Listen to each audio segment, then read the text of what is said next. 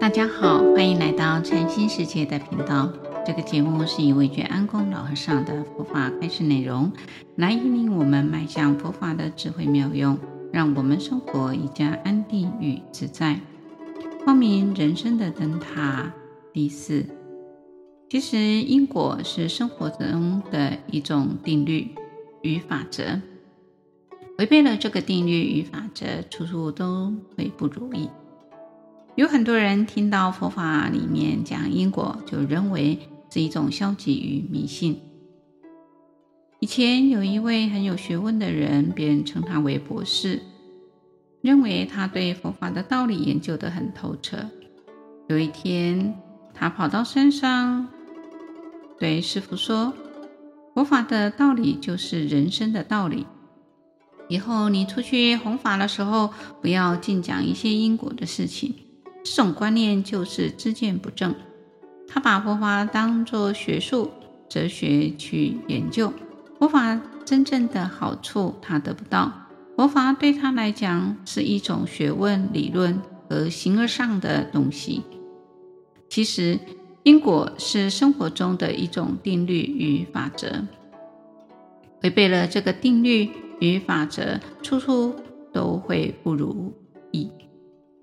有了因果的观念与知见，社会的混乱自然就会消失。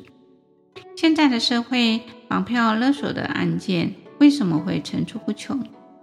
究其原因，不外乎是不相信因果的邪知邪见所引起的。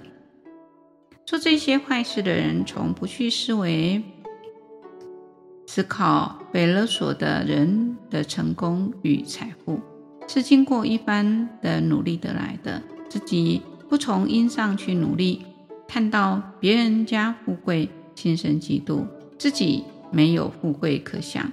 就会不择手段的去取巧豪夺，希望做一票就能够一夕致富，享受富贵，心存侥幸，以致最后落得锒铛入狱，终身之苦。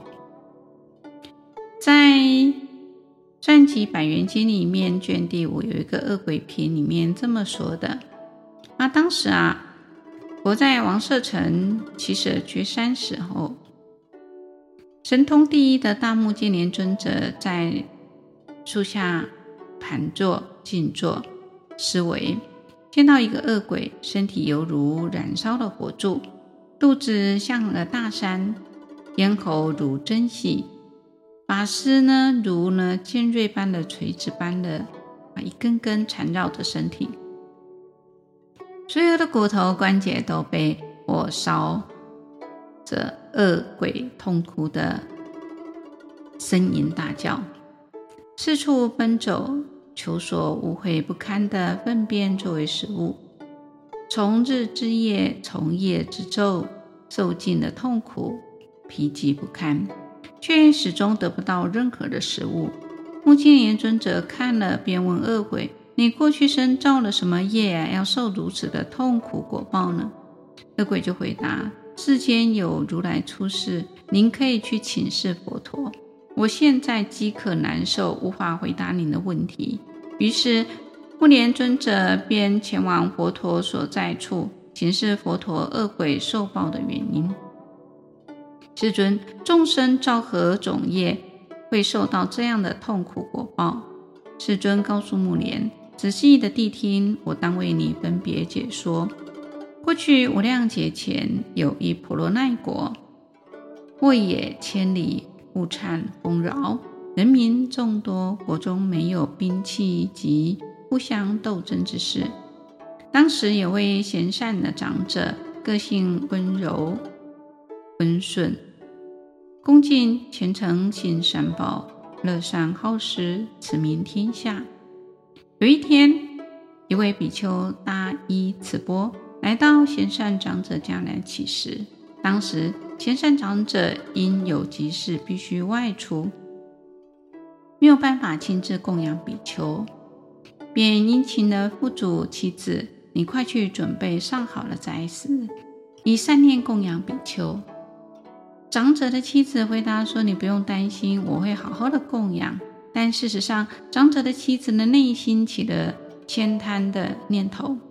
他心想：我今天若是供养这位比丘上好的饮食，他以后一定会再来乞食。我实在讨厌看到这样的人。于是，长者的妻子便呼唤比丘进入家宅，将其关在空屋里，直到过午，让比丘当天无法用斋。由于这个业缘，长者的妻子无量劫来堕在恶鬼道中，受此痛苦的果报。佛陀告诉目犍连尊者，当时长者的妻子就是你所见的恶鬼，所以你们应当勤修布施，切莫慳吝，应当如是学习。佛陀开示恶鬼受报的因缘时，与会大众皆发难舍难舍的慳贪，厌离的生死之心。大众心中证得了须陀洹果、斯陀含果、阿那含果、阿罗汉果，也有发辟支佛心者，乃至发起无上菩提心者。当时所有的比丘听闻佛陀的开示，都欢喜奉行佛陀的教诲。大庄严论里面也讲到，世界结使业啊，能则尽施报。所谓是啊，慳贪，众怨中最大。凡夫欲望永无止境啊，又于己财慳吝不舍，由是造诸恶业，导致无始劫来生死轮回，永无出期。如果能够以恭敬、真诚、清净、欢喜之心修持布施法门，广结善缘、法缘、欢喜缘，不但可以对治浅贪，也可以脱离生死轮回，成就解脱之道。今天就分享到这里，欢迎各位留言、订阅与分享这个频道。感谢各位的聆听，这个频道每周四上架更新。愿韦爵安公老和尚的法语能带给您生命的成长与喜悦，祝福您吉祥平安，拜拜。